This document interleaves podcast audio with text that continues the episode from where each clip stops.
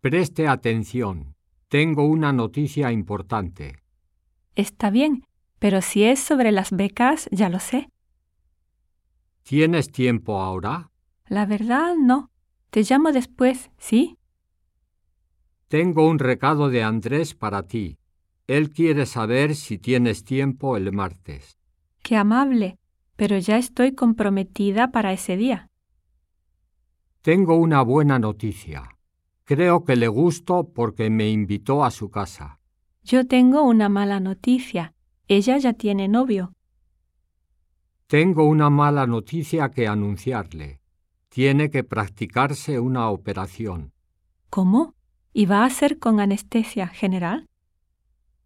Lamento decirle que el señor Rodríguez no puede venir hoy. Qué lástima. Quería presentárselo a mis amigos.